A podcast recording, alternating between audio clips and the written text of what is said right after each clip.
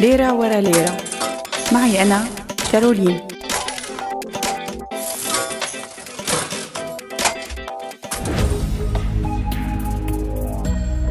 بعض الدول بتستثمر بالزراعة وبعض الدول بتستثمر بالصناعة وغيرها بالسياحة بالتجارة أو بالعمران أو بأشكال تانية كتيرة.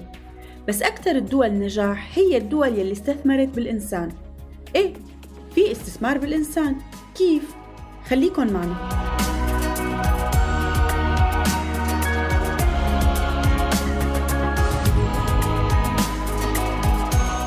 دول مثل اليابان وسويسرا وسنغافورة مواردها كتير قليلة ورغم هيك منلاقي اقتصاد اليابان ثاني أقوى اقتصاد بالعالم وسويسرا وسنغافورة بقائمة أغنى دول العالم بنسأل حالنا طيب شلون؟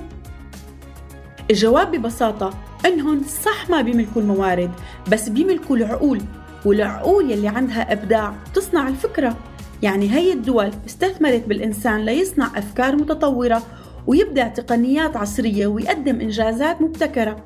وهيك تقدمت هي الدول بفعل العقول يلي عملت النهضة الاقتصادية بأفكارها الخلاقة والمبدعة.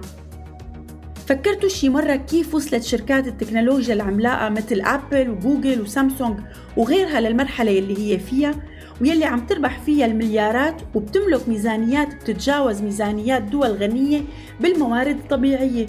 الجواب باستثمار الإنسان.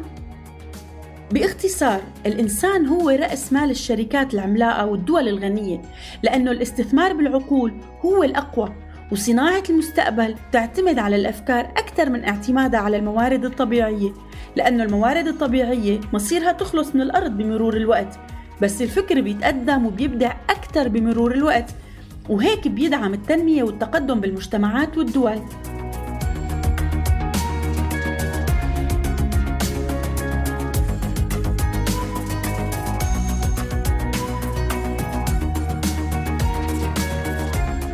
مثلا شركة أبل تتجاوز اليوم قيمتها السوقية حاجز ال 700 مليار دولار.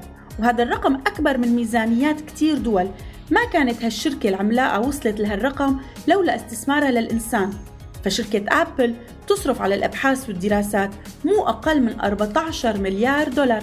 وهذا الرقم أكبر من يلي بتصرفه كتير من الدول على الأبحاث. وشركة أبل عندها فريق بحثي من الباحثين الشباب. وفرت لهم الفرصة وهيأت لهم كل الأسباب ليبدعوا أفكار جديدة. هي الأفكار هي يلي عم بتحقق للشركة دخل بالمليارات. طيب تعالوا نشوف دول أفريقيا المعروفة بغناها الكبير للموارد الطبيعية. ورغم هيك بتعاني من الفقر والتخلف لأنه ما في استثمار للعقول حتى تبدع وتبتكر وتدير وتستثمر هي الموارد بشكل صحيح. مشان هيك تيجي دول مثل أوروبا وأمريكا وبعض دول آسيا تستثمر الموارد الأفريقية لأنه عندها عقول تديرها وتستفيد منها.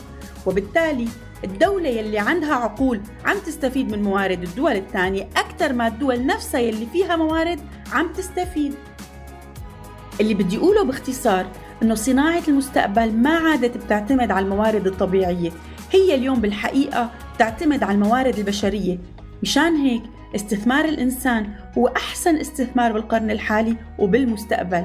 وآلية هذا الاستثمار بإتاحة الفرصة للتدريب والابتكار وتهيئة الظروف للبحث والإبداع لأنه هذا هو الطريق الوحيد المضمون لنهضة أي بلد. ليرة ورا ليرة. معي أنا كارولين.